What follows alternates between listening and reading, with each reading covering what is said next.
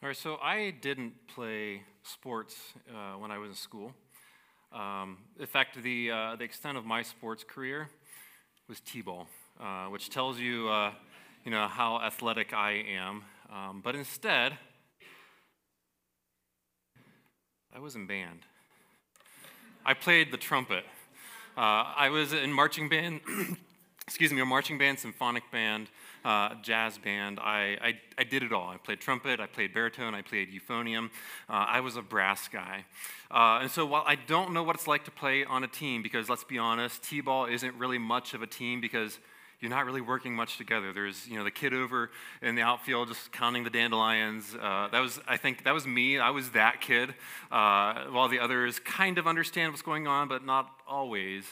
Uh, but I do know what it's like to play on a different kind of team because I was in band. We were all working together to, to hopefully together, to try to, to, to produce one goal, to produce one beautiful sound. You see, the trumpets, we couldn't say to the bass drum section that we don't need you because without the bass drum, without, without that driving beat, the band simply falls apart. Uh, without the, the trumpets, though, you lose the bright uh, sound that the trumpet brings, although some of you are like, yeah, I, mm, I don't like trumpets, I could do without trumpets. Um, but you needed every single part to play the music, to, to, to fulfill what the author or the writer of that song wanted, to, to work towards that, that common goal.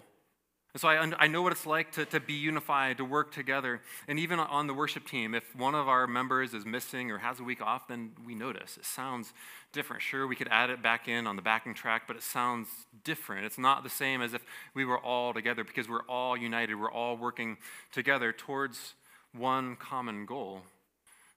Maybe you've played on a sports team before, you know what it's like to work together, or maybe on a team at work uh, and you know what it's like to work towards one common goal, one end. As a church, we're supposed to be united. Christians, we are supposed to be united, working towards one goal, but uh, unfortunately, it seems like many Christians are divided. Especially in the church in America today, it seems like the church is more divided than at any point in history.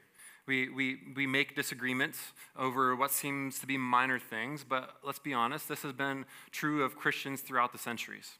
The church divided uh, over uh, some disagreements around the Holy Spirit back in the, the 1000s. So the Greek Orthodox Church split off from the Roman Catholic Church.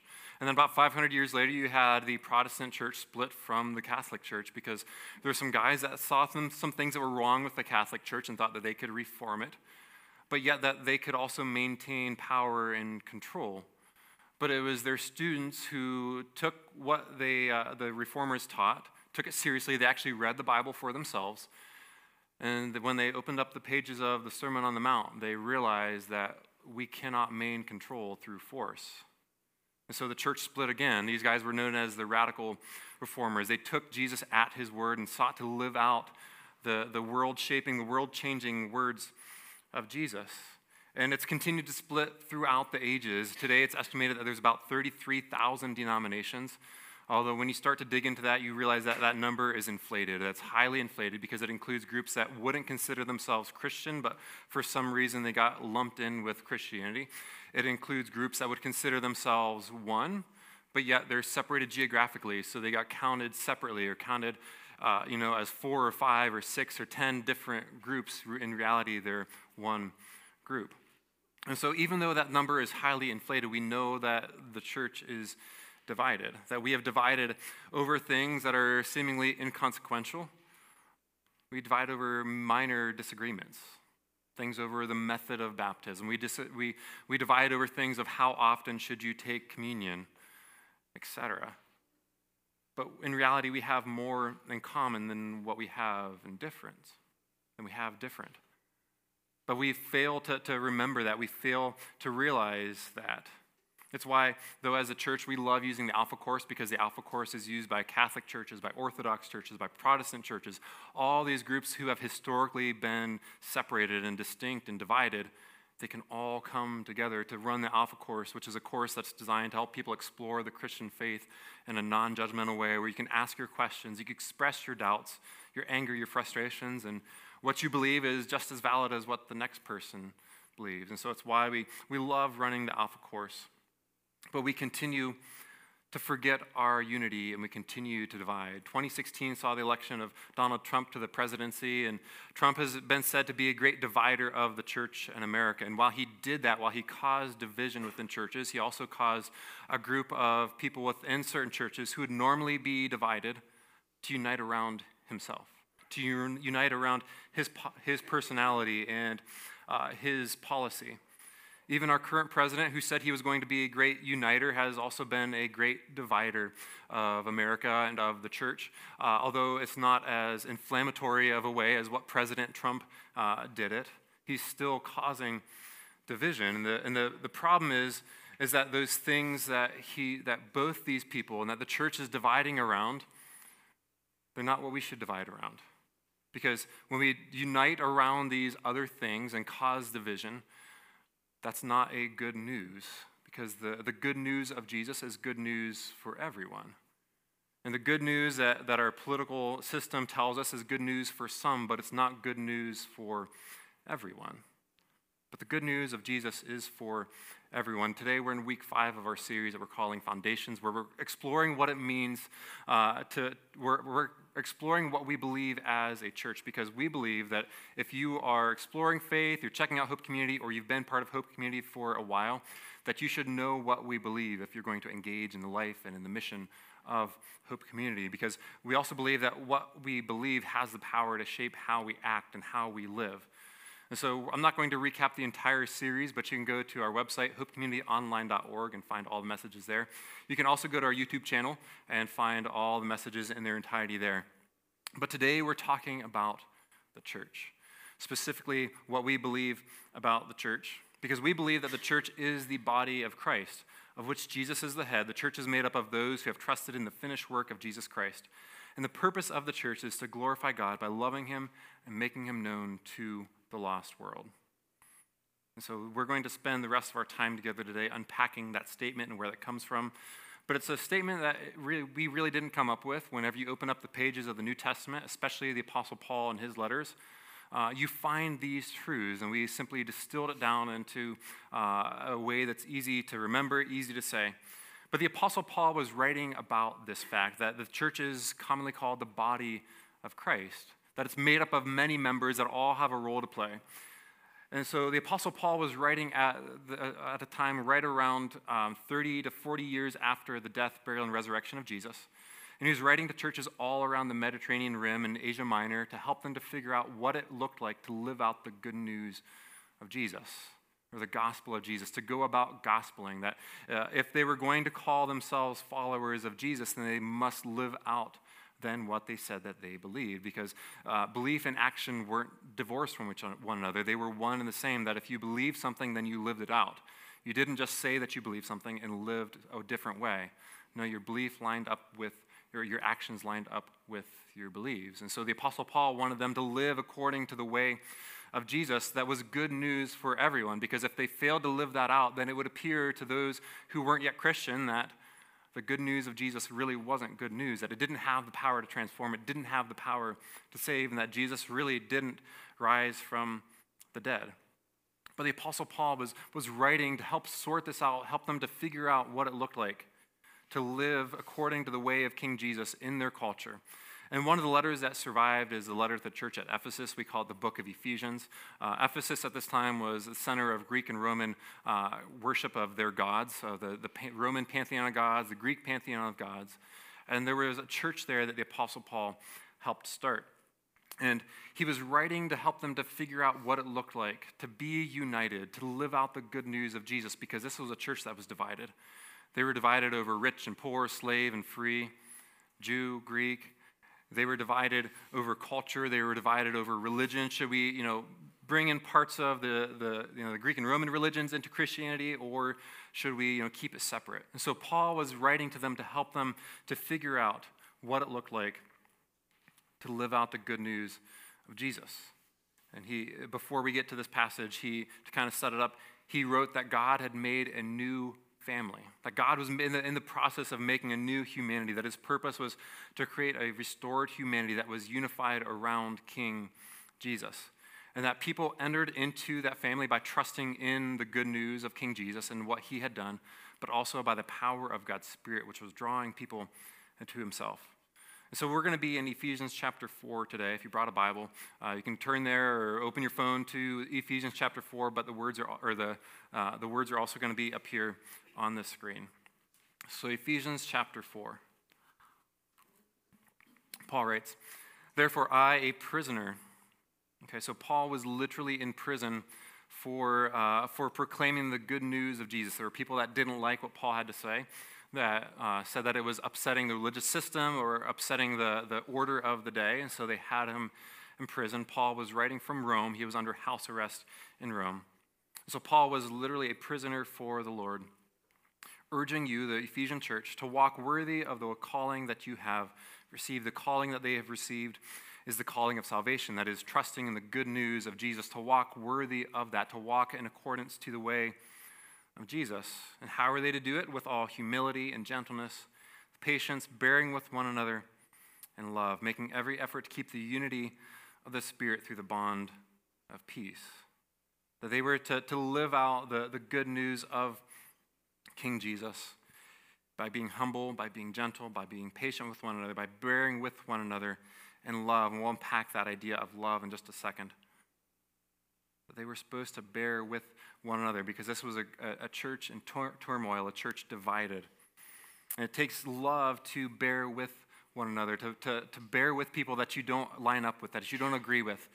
And Paul says, bear with one another in love, making every effort to keep the unity. So he's, he's implying that they're already unified under the Spirit of God through the bond of peace, the bond of, it's this idea of shalom or, or wholeness, uh, that God was, was trying to restore all things and that they were united under that powerful kind of peace. Not just peace as a, you know, I'm at peace, I'm, I'm calm, but no, a peace that transcends.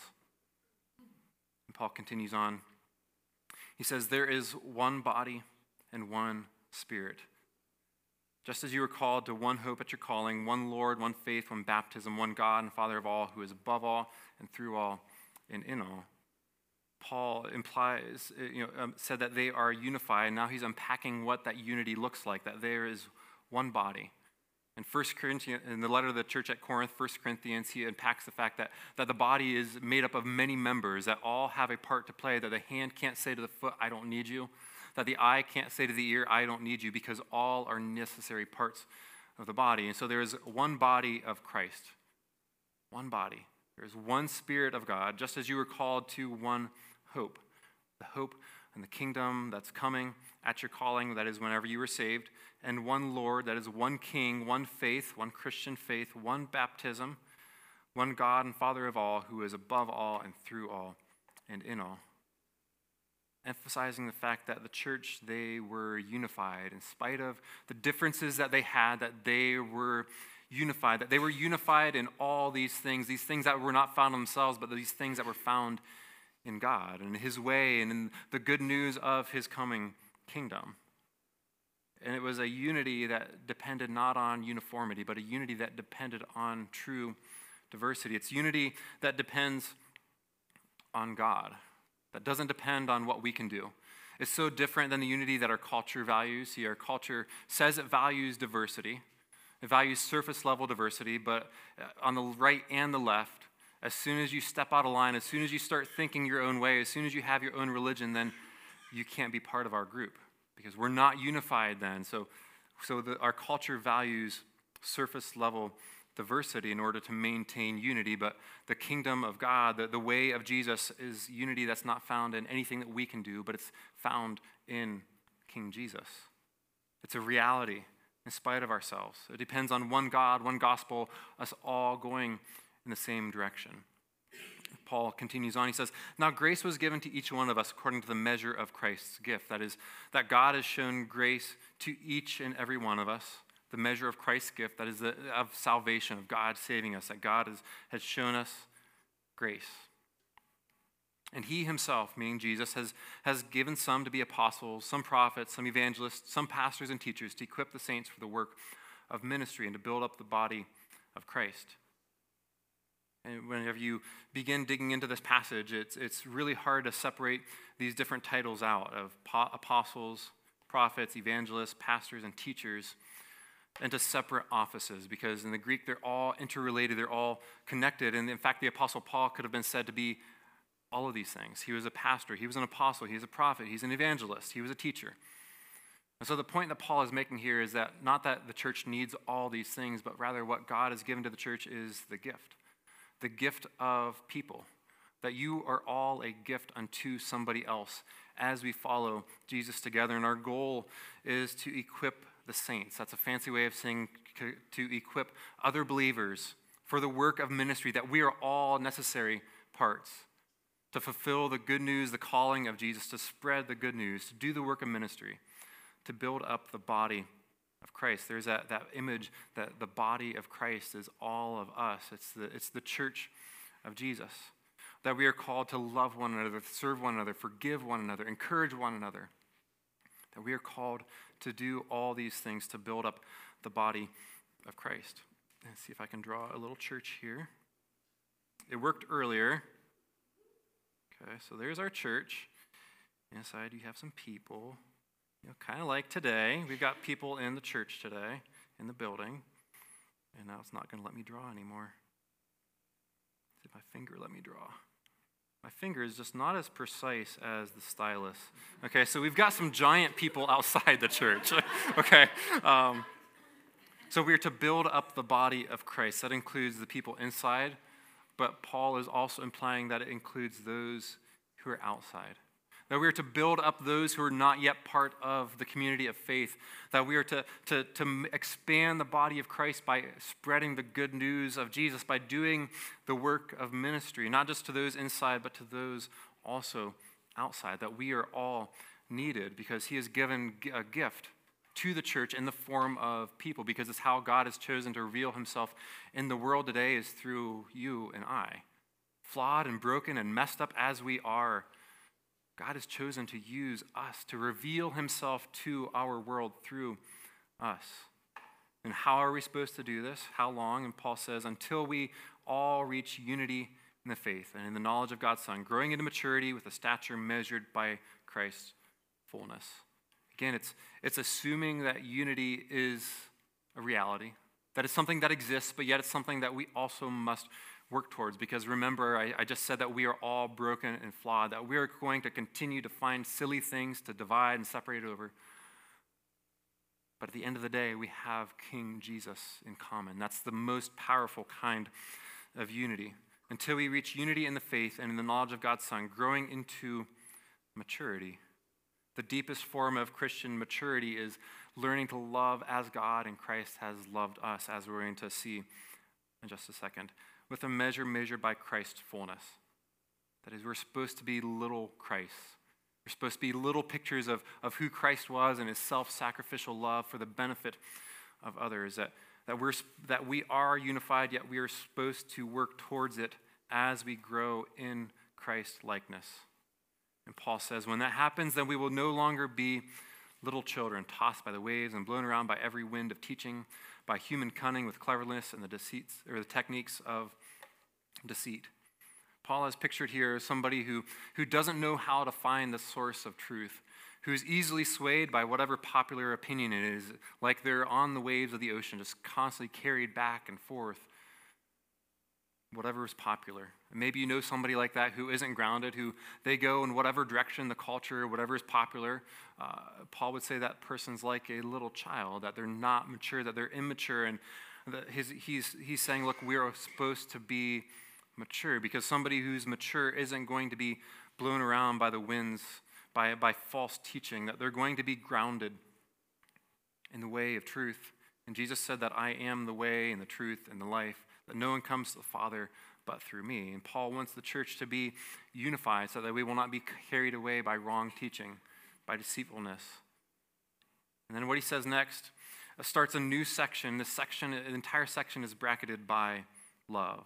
That is, that he opens it and he closes it with love, and then everything in between is to be marked by love. And he says, but speaking the truth speaking the truth in love, the truth, the truth of the good news of Jesus. Again, Jesus said, I am the way, the truth, and the life. That we are supposed to imitate Christ who is full of grace and truth. That he was true, that we are supposed to be truthful, that we're not supposed to spread, spread falsehoods, but we're to walk in the way of truth. And then he says to walk or just by speaking the truth in love, not as our culture defines love, but as Jesus defines love. Because that, that's circular reasoning. Well, what is love? If love is love, what is love? It would seem that love is whatever you want to make it. But according to Jesus, love is sacrifice. In fact, this word for love comes from the Greek word agape, which is a divine kind of love, a love that comes from God. Uh, it's a, not a love that we can manufacture, but it's a love that, that we see uh, in the person of Jesus. Uh, Jesus you know, said that God is love. If you've seen me, you've seen the Father. Later on, the Apostle Paul would, would go on to uh, write what that love looks like in the letter to the church at Corinth. Maybe you've heard uh, the, the 1 Corinthians 13 read at a wedding is commonly called the love chapter. And that love looks like love is patient, love is kind, love does not envy, it does not boast, it is not proud, it keeps no records of wrongs. That love forgives, it bears all things, endures all things. That's the picture that we get of love, a love that comes from our Heavenly Father. And we're supposed to imitate Christ by how we live out that love. It's not a love that's self serving, it's a love that's self sacrificing because Jesus demonstrated his love by laying down his life for our benefit. And so Paul continues on. He says, But speaking the truth in love, let us grow in every way into him who is the head, that is Christ. Let us grow in every way, not just in some ways, but in every aspect of our lives. We are be conformed to the image or the likeness of Christ. You may uh, have heard the, the term Christoformity. We're supposed to look like Jesus. Christians, it comes from uh, the word meaning little Christ, that we're supposed to look like Jesus. That we're to grow in every way, not just in some way, into Him who is the head. That is, Him who is King, Him who is Lord, Him who is the Messiah, the deliverer. Because from Him, the whole body, that is, every part is fitted and knit together by every supporting ligament, promotes the growth of the body for the building itself up in love. There's a self sacrificial love again, by the proper working of each individual part. Again, Paul would unpack this idea in the letter to the church at Corinth and say that the hand can't say to the foot, I don't need you.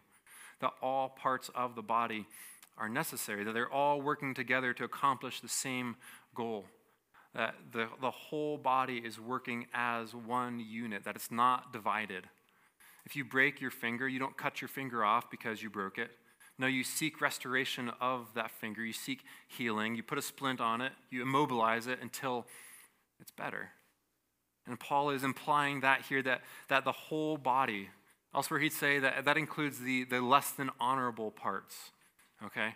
That includes every part, those parts that we disagree with, those parts that we don't like, that, that person that maybe did something wrong, Paul says, forgive and seek restoration. Don't cut that part of the body off because we're all needed, we're all necessary. It seems like today the church, especially in America, has an autoimmune disorder where it's popular for the church to tear itself down. For what goal? For what goal?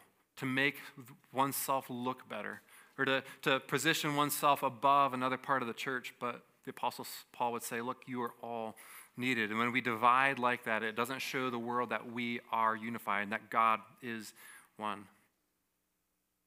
So we are called to be one, to maintain the unity that exists under our King, that is a reality because we share one Lord, one faith, one baptism, one God and Father of all, who is above all and through all and in all. We share one Spirit. We are the body of Christ. And Paul says that we are united, and that unity is the most powerful kind of unity. It's a unity that we can't manufacture, it's a unity that doesn't depend on us fully, but depends on God. It's a unity that requires that we live out what we presently are. It's a unity that requires that we live out the good news of Jesus in his self sacrificial love, not self serving love. Because a mature and growing faith, as the Apostle Paul talked about, it's marked by love. Not love is love, but love is patient, love is kind, love does not envy, does not boast. And when we learn to live that out, we maintain the unity that exists. When we learn to love those that are different from us, that we might not agree with, that have a different view politically or have a different view on baptism, then that shows the world that we are united. That the good news of Jesus is good news, that it's good news for all people, that it has the power to transform, that it can help to maintain unity in spite of our differences. And this love exists only in relation to other people. That's how we live out this good news is as we, we go out, we spread it, we, we live this out with other image bearers of Jesus. And it's a love that must always be extended to other people. Because the unity of God's church demonstrates God's love, demonstrates the fact that God said He is love, and that is true. He, he showed it was true by sending His Son Jesus to take our place on the cross, that we might be made one with a Heavenly Father. And we are invited into that unity. We are invited to live out the command of Jesus to love your neighbor as yourself. We're going to unpack that more next week, but we're called to live that out. First, uh, with fellow people who are going in the same direction, with fellow people trying to follow Jesus, we're called to live that out. And as we learn to love one another in spite of our differences, as we learn to love people that are difficult to love, then that shows the rest of the world that the message of Jesus is true. Because if we can't love those who are united under King Jesus, how are we going to love those who are very different, who are not united around one goal, one God, one Father, one Spirit, one gospel? How can we possibly love those who are not yet part of the church if we are not willing to live this out? It's really hard for us to do this on a Sunday morning. Sure, we show up, we, we talk, we're nice to one another, we can pray for one another, we can encourage one another. But it doesn't stop there. It's why, as a, as a church, we offer community groups. Because it's in community groups where we intentionally get together, where we spend time with one another, encouraging one another, building one another up, forgiving one another when we hurt one another, because we're people and we will hurt others. That's why we offer community groups. And it's why you should be part of a community group, because you can't learn to love somebody who's different from you if you're not willing to intentionally put yourself in a place where you can learn to love them to be conformed to the image of Christ. You know, my wife and I, we've been part of a community group since Hope Community started, and they've been very powerful in our own life. For example, just last Sunday, uh, we were poured on with a giant load of diapers because uh, we're having a baby anytime, and uh, the community groups got together and they gave us so many diapers maybe three months worth three four months worth i don't know but there's a lot of diapers there. Um, and that's just one of the many ways that our group has showed up for us another time whenever our son judah was born who you know he's, he's up here today because he didn't want to stay downstairs uh, we were in the hospital for a week uh, during covid we couldn't have any visitors and it was a very tough week because we were told that we could go home and then we were admitted back to the hospital 12 hours later. And we couldn't have visitors, but it was our community group that showed up in the midst. That was Carrie here, organizing with our community group to bring us something as simple as snacks. Okay? That's not much, but they showed up in a big way. We were in Worcester, they drove an hour, and they showed up outside the window to our room with a giant box of snacks and good coffee for me. Okay? Because hospital coffee was not good and I could leave the hospital, but it was not easy to leave the hospital. And Carrie showed up, our community group showed up for us in that moment. And it made the rest of that stay much easier. It reminded us that we can get through this, that there's a group that's praying for us, a group that's encouraging us.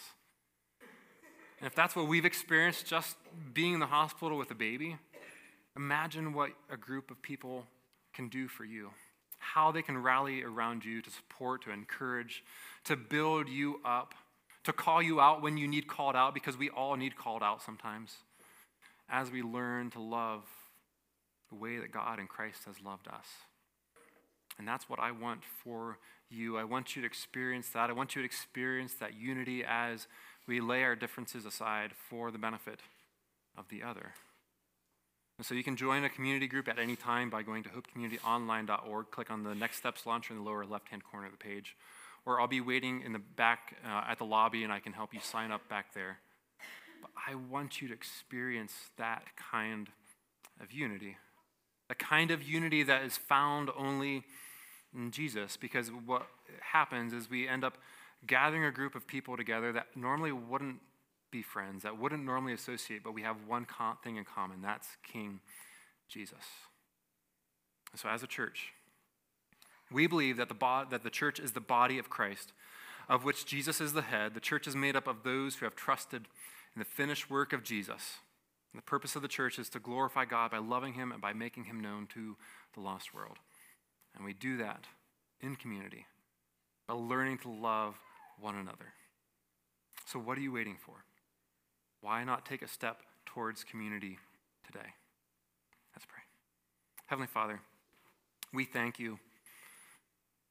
God, that you invite us into the unity that has existed with you and the Son and the Spirit from eternity past, that we are invited into an eternal community of love.